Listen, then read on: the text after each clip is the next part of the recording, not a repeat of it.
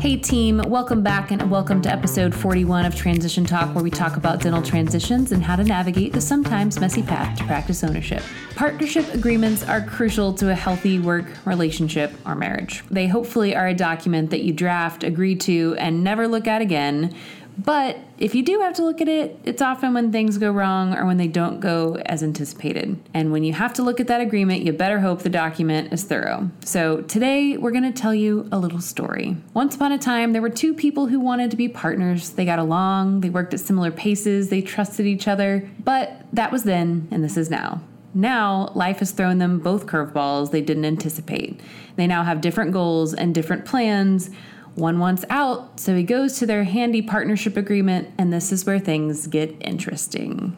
But before we finish off that lovely cliffhanger, Charles. Hello, Christy. Hello. So I thought it would be interesting for us both to say what we think is the one piece of advice we would yeah. give someone if they're entering a partnership given today's topic. Well, you hit on it earlier, like that marriage thing. And so it just, you have to feel that you're better off with that person You've got to feel fortunate. You've got to feel blessed. You've got to tell all your friends and family, this is an amazing, I can't believe I got this opportunity. You know, selfishly thinking, I think about my relationship with my wife, selfishly thinking, sitting across from you. Mm-hmm I do feel that I'm in a better position mm-hmm. with you as my partner. I think about my 10 partners at Cain Watters. Absolutely. Do I think that they all bring an amazing asset you know, to this partnership? I could not be in this position without them. I think about even our team members that work work with us. Uh, just you've got to have that sense of just I freaking love my partner and I will do whatever it takes to make this work. Certainly, the financials need to be there. Mm-hmm. Certainly, you've got to be able to see big picture that all of these things work. Kind of like uh, that, I think it was like episode thirty six. Be able to kind of see it how mm-hmm. it's going to work. Yeah, mm-hmm. we don't all need to be compensated and all that's got to be fair, but I mean, man, uh, that like and love thing is is so important to me. Well, you're now making me feel like a really bad person because I wasn't on your short list as far as what it takes to be like, with a partnership agreement. No, oh, I'm so okay. hurt, Christy. So my advice, it's the most uncomfortable thing, but I think it just comes from like working with people and them not wanting to ask the hard questions because they're scared of making the other person think they don't trust them. So it's kind of like trust but verify because I feel like in a partnership, you have to be able to ask the hard questions and think about all of the awful what ifs. And we're going to talk about those today. But, like, what if this were to happen? Does this document cover it? And I just think if you can have like the hard conversations when you're in like the levy stage and everything's going well, then you probably can handle them whenever it's not. So yeah. that's well, I, that's kind of my thing, but it does go back to trusting the other person on many different levels. But I think you have to ask the questions. I like it. that, that's the CPA side of you, and this is the global Charles approach. Cold-hearted Christy.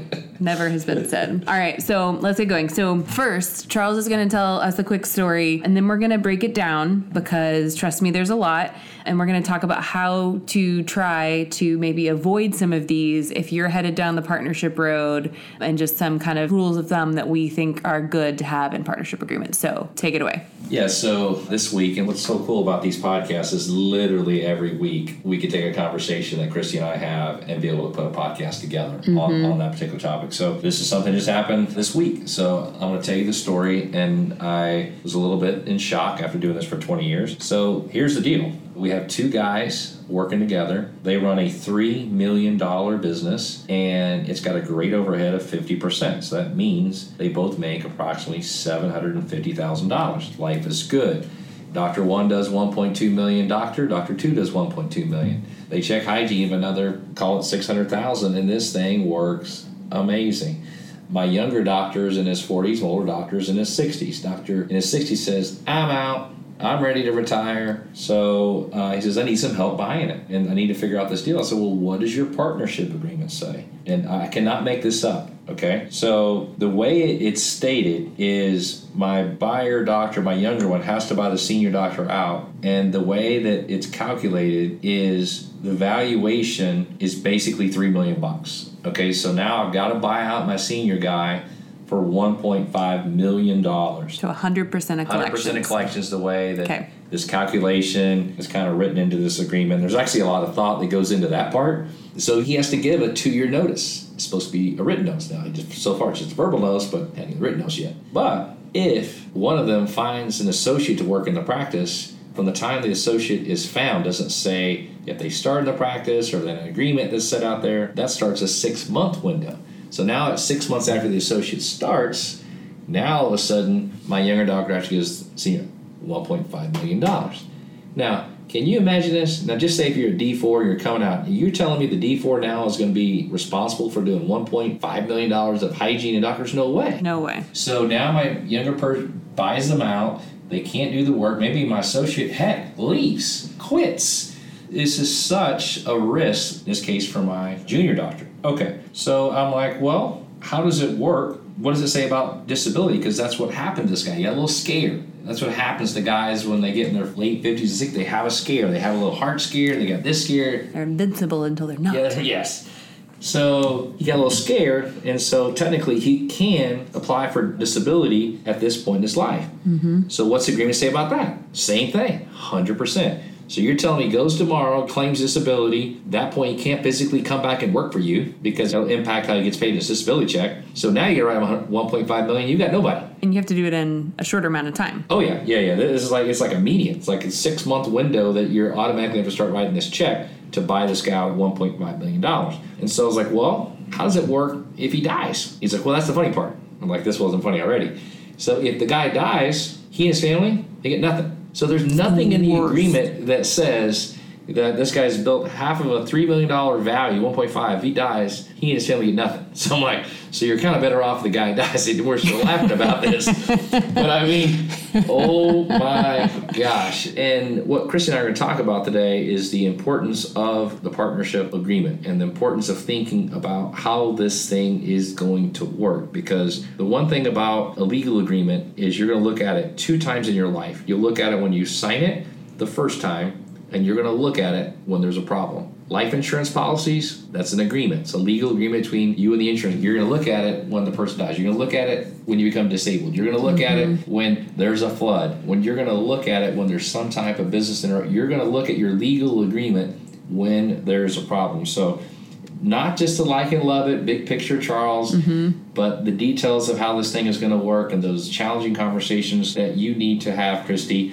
that you are advising all of our buyers and sellers to have to protect them when this little thing happens in their life and we've got to look at legal agreements. Yeah, I was thinking about this as you were talking. What's funny, if this isn't your world and you don't do this often and you've never had a partnership before and you don't have any experience with that, some people might hear what you said and say, okay, so what's wrong with that? Or, I mean, if he dies, that seems pretty fair that he wouldn't get anything. So I think part of it is because we do this every day that we are so shocked by that story. So we're going to break it down and we're going to tell you what we think should happen and what is happening so you can kind of see the difference and maybe understand a little more about that. So we call these the four Ds. Any partnership agreement, in our opinion, should cover these in some shape, fashion, or form. So death, disability, departure, so meaning retirement or you leave, and then disagreement. So we're going to start with death. Let's start with the most positive and uplifting one there is. Okay, so in your story, if the partner died, then the remaining partner didn't have to pay anything. No, get to cross over. so deceased partner gets nothing family let's just think about this so your spouse has worked hard for 30 years and they'll helped build this partnership and something unfortunate happens and they are deceased they have been your breadwinner and they've helped provide for your family and they are gone Right. how do you feel that you've just left your family with Yeah, nothing yeah, right yeah. and so what is normal here tell me what we would hope to see regarding death and partnership agreements Yes, what you want to do here is we need to have life insurance policy that's going to protect, in this case, you, Christy, or as Chris or Roxanne. You know, we, we need to protect them. So typically, we're going to get quotes. I'm the old guy, so my insurance policy is maybe going to be more expensive. You know, mm-hmm. not always. No, not, always. Not always. There are some cases when young person is, is going to cost the insurance more than the other. But the bottom line is we are going to both take out insurance policies that are going to protect us, and the policy amount is going to be an amount that's fair, that makes financial sense to basically cover the value of the business. And so, back in my example on my $3 million two two guy partnership, you know, somewhere around a million plus for each of us, I think that's perfectly fine. yeah And so, you know, if it's a million dollar policy and that protects, you know, basically the value of the business and is something that we can look at maybe every several years. We have a life insurance policy today, but 10 years from now, we went from a $2 million practice to a $5 million practice. Mm-hmm. And it's just us, and we need to increase that insurance and yep. increase our beneficiaries' amounts to our spouses. And so we're both going to pay for that equally, by the way. Yep. We're going to pay equally no matter what the premiums are. It's a partnership expense. Yes. And typically, how that would work is I pass away, my life insurance policy goes to my family for the purchase price, which is going to be defined in the agreements of what that buyout price is at death. And then the excess, if there is any, is going to go to the practice because they've been paying the premium. So it's a revenue source for the practice, whatever's extra, if yes. there is any. But again, reassessing that if we start a partnership and we grow significantly, that life insurance policy really doesn't help us if we've never upped it or reassessed it and the practice is now double what it used to be. Yeah, so the way that's going to work is again clearly defined in our partnership agreement. It's going to talk about how that buyout price is calculated. So if the buyout price is 1.2 million dollars mm-hmm. uh, is the estimated calculation for the value and there's only 1 million dollars of payout, then hopefully your financial advisor is looking this, reviewing these types of agreements and knowing that uh, we're short. Now we need to go back to the insurance guy or gal, maybe take out another quarter million, even a half million dollars to protect us. And so in that example, if it was a 1.2 buyout and we had 1.5 now, then 1.2 of that would be to purchase, and then 300,000 would go to Roxanne. So I'm not sure why I'm, I'm killing myself off. You know, I'm, you know what? I'm to kill you off. You know. well, you know what? That's actually a good point because when we talk to partners, when there's a big difference in old and young, oftentimes it is very much seen as like something that's detrimental to the old guy, yes. and it's just a young guy trying yes. to protect him from the young old guy. Die too. Um, young people die too. Okay, all of these things can happen to anyone. Okay, so let's talk about disability. So, disability, very similar to death. Nice. Not, Good not, job. Not super positive. Negative to negative. Um, but probably more common. Um, and especially given how you dentists use your bodies, something to think about. So, in your story, the way they had handled disability was that the remaining doctor, so the one who was not disabled, was going to pay 100% of collections to buy out the disabled partner. Okay, so one, at you know, my valuation piece is like, why 100%? Like, right. what about overhead? What if that doesn't make sense? But then the second piece of that is if I'm the remaining partner and you are disabled, and I haven't replaced you, I'm having to pay for something that really no longer exists. Exactly. Right. Can't do the work, and yeah. your overhead's gone up because you know the senior guy's out, and now we got issues like, okay, if I'm buying you out, even if I wanted to give you a million five, I had to go borrow the money. I don't have a yeah. million five sitting around, and so the bank's going to be, they're going to look at this this practice and look at the evaluation. Oh, you can't do the work. It's been going down from three million. Now this guy's out, and now it's pacing two million dollars. I'm going to give you a million and a half. So even if I wanted to, yeah, it's really really hard. It's going to be a huge problem. So you know, one of the things that it's got to be able to trigger is when this takes place, and then it's got to have this calculation on the value. Then you got to figure out how this is going to work, and, and typically how you know some of the Cain Watters partnerships are handled is it's, it's kind of like a seller financing. And so in other words we're not going to go to the bank. We're just going to actually pay you out over, you know, like a seven or 10 year period. So we'll come up with this calculation that makes sense. That's kind of good for you. You get a nice steady income stream through your disability period. Hopefully, you're getting a disability check because you've got disability an insurance. Yeah, an adequate amount of, yep. uh, of insurance. And so that's how we're going to solve that. And when it's coming to the calculation of this practice, all of a sudden we have incentives now to have this associate to come in here to hopefully help us in to sustain our $3 million business. You can't just become disabled like, I get in a check and I'm out. Yeah. It's very much a pressure for you and your partner to figure this out. Oh, absolutely. And I think, you know, a lot of times we'll see in the disability, right, even if the value piece is right and they require disability insurance, what we'll see is how do we know you're disabled, right? Is it that you have to have a doctor give you a diagnosis of something? Is it just you've been out for a certain amount of time? Right. Is the amount of time that you're going to be out actually signify disability or does it signify something else? For example, reviewing a female buyer's partnership agreement. She was going to enter a partnership that already existed,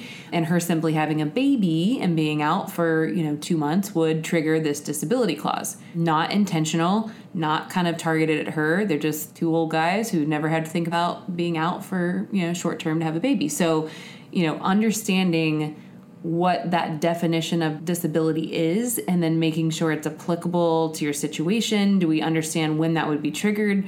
Oftentimes we'll see it's you have to be out a certain number of consecutive days over a certain amount of time. So sometimes I've seen it where it's not even a continuous, right? If you're out a certain number of days in a six month period. So if it's something where um, I don't know, you have really, really severe migraines and you're right. out for two weeks at a time and you end up being out 24 of the 52 weeks, like, does that trigger it? Those things are things to consider. And then if you have someone replace you, for example, in maternity leave or in maybe you had a doctor, he just broke his femur and is out for a long time. Like, I think it's like six weeks he has to be out doing therapy and with surgery. If he has an associate that comes in and replaces him, that counts towards his production mm-hmm. for a certain amount of time. So, kind of thinking about all those possibilities and again, all the worst case scenarios and how we resolve those because those could happen to either doctor. Look, we're not trying to push the old guy or young guy out because they become disabled. We're looking to protect you. Remember when I said,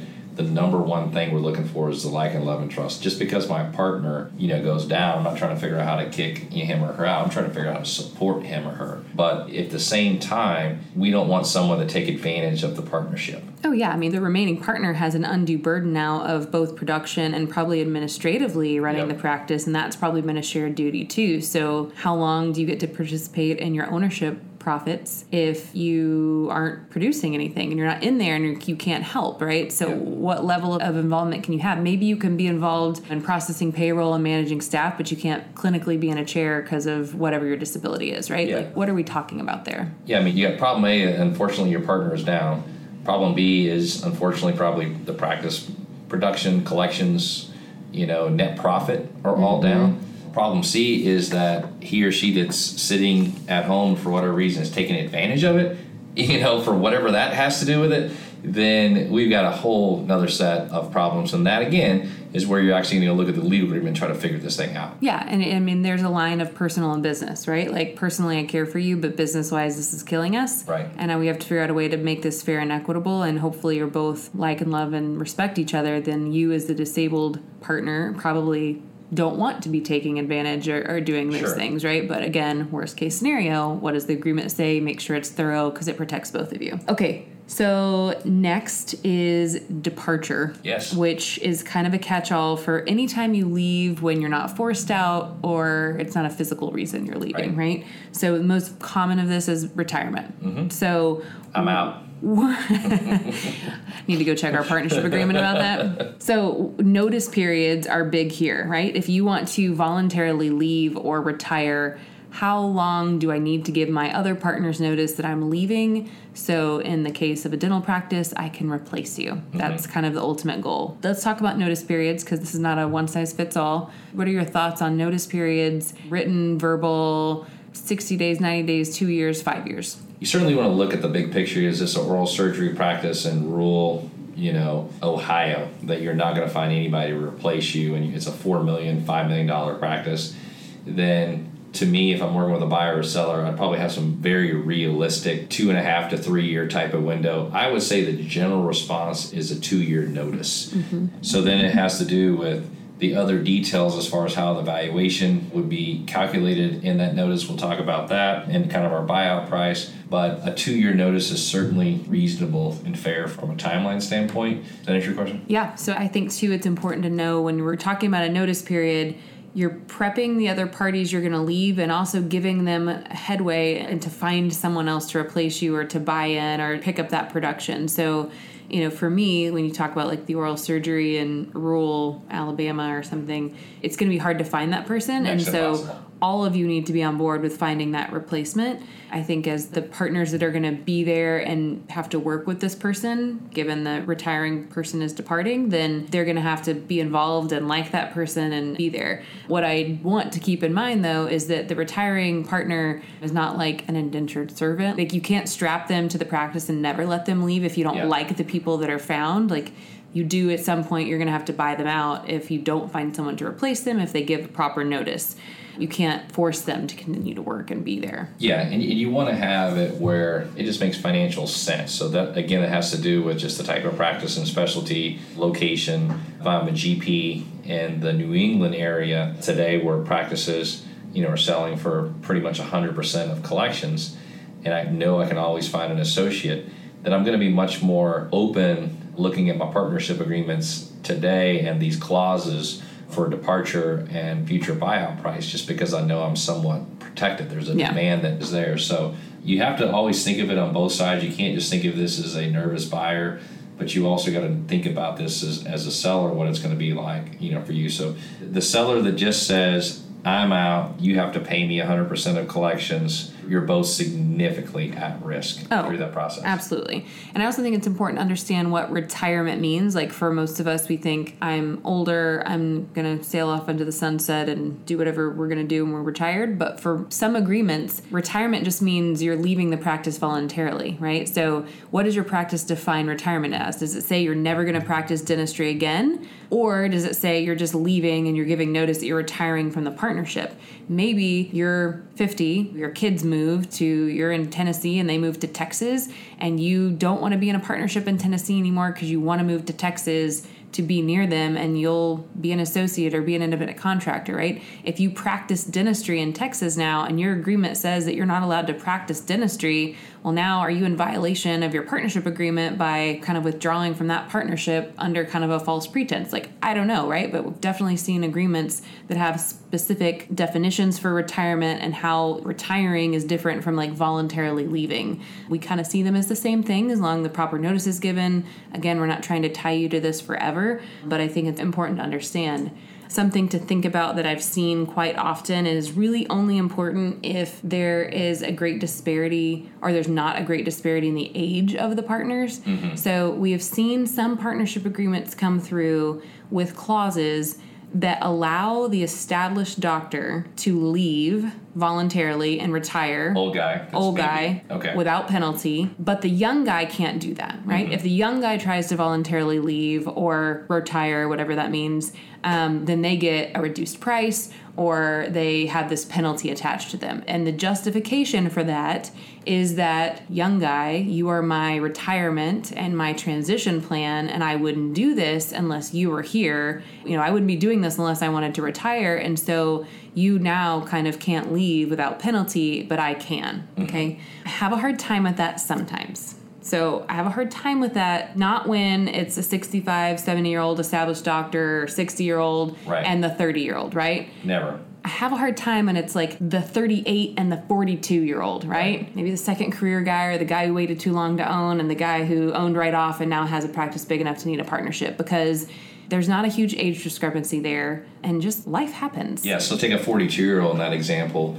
goes out and has bad investments, doesn't save for retirement. Perhaps when he's 60, gets a divorce, and in the state has alimony, happens to have five kids with all but through private school. So maybe that guy gonna work forever. Forever. Will be working till they're 80 something. And then my younger guy, probably a Cain Watters client, and did very well on the retirement. and they can retire at a reasonable age, maybe at 60s, and all of a sudden their partnership agreement they signed 20 years ago that now is only protecting one person mm-hmm. uh, in mm-hmm. this equation. So, yeah, absolutely. You got to make sure that that's fair on both sides. The other thing, too, when you think about departure and retirement, is many times you're getting out of the partnership. And so there is some unique risk to that to my buyer where they can't do all the work, like in my $3 million example earlier. And we can just come together as two partners and say, look, you recognize I can't do the work. And then his response is, I know, I get it. I'm going to be here with you, but you recognize that I'm trying to spend more time with my family and I need to have a plan and I want to start this process. Okay, I get it. So why don't we plan this fair? You can put your retirement in. We'll work on the associate thing together. But I'm not going to be able to get a loan for million five, and I'm totally comfortable if you want to do seller financing through this. And so I know that it will keep you a little bit at risk and mm-hmm. have uh, I don't just stroke a check and you're gone. Not that I'm not saying you're going to do that, but there's an incentive for both. Is yeah. that okay? And do you feel comfortable with that? I mean, this is an example of how a mediator would handle something like that. And just yeah. again, like and love two people, just let's let's figure this out together not try to get two attorneys to figure out how clause three and paragraph four say write me a check. Yeah. Because that's no fun. which leads to four, which is disagreement. Okay. So, disagreement is when things go real wrong. So, first is pretty straightforward actually for cause. One of you does something that your agreement details out is a reason for automatic termination of the partnership. Usually, that is you lose your license, you Yes. commit a felony, you have an addiction, you do something really wrong, patient malpractice, whatever it might be, Right. right? So, those are pretty straightforward. My caveat there would be to make sure that your agreement is as detailed as you want it to be, right? Let's not have these big, broad, sweeping things that you have to get attorneys involved to prove happened. Let's try to make them as specific as possible, list out things that are realistic to happen. Again, worst case scenario. The other piece of this is if you just don't get along anymore, Right. right? More common. That's harder. Irreconcilable differences. Right. Advice there is uh, try to figure it out, right? Because if you don't, the separation is really messy Yes. and really probably detrimental to both of you. Yes. So just some backdrop and stories or so on our Cain Watters side, there's literally hundreds of dental partnerships they put together, and there are very, very, very few that actually split up. I mean, it is a very small number uh, on a per year basis. And I think one of the reasons that they don't split is because they're educated on the economics of when they do split. It's just painful. What happens is two doctors, they'll run a $3 million practice like this, and they'll get their overhead down really, really low you know, the low 50s. And all of a sudden, they just don't like each other. They just kind of rub each other the wrong way now. And so they feel they're better off on their own. They feel like, I don't want you to pay for this lab, I don't want to pay for this equipment, and I'm taking the practice in this, and I'm doing all the administration. So what takes place is if you want to break up, it's expensive. Now all of a sudden, you're in a big building, you need to now leave. So when you leave, you want all nice new stuff. So it's going to cost you probably seven hundred thousand to go build a nice new spot with all the nice bells and whistles. Because I don't need to set up two ops and three ops. I need to set up six ops, five ops just to run mm-hmm. my half of my one point five million dollars. So that's going to be expensive. And then you're going to take all your patients fighting over who what team goes over here. Next thing is your other partner. Now his practice overhead doesn't go from 50% now it probably goes to like 60 62% and people are trying to figure out who gets the website who gets the phone number. It is Yeah, that's awful. painful.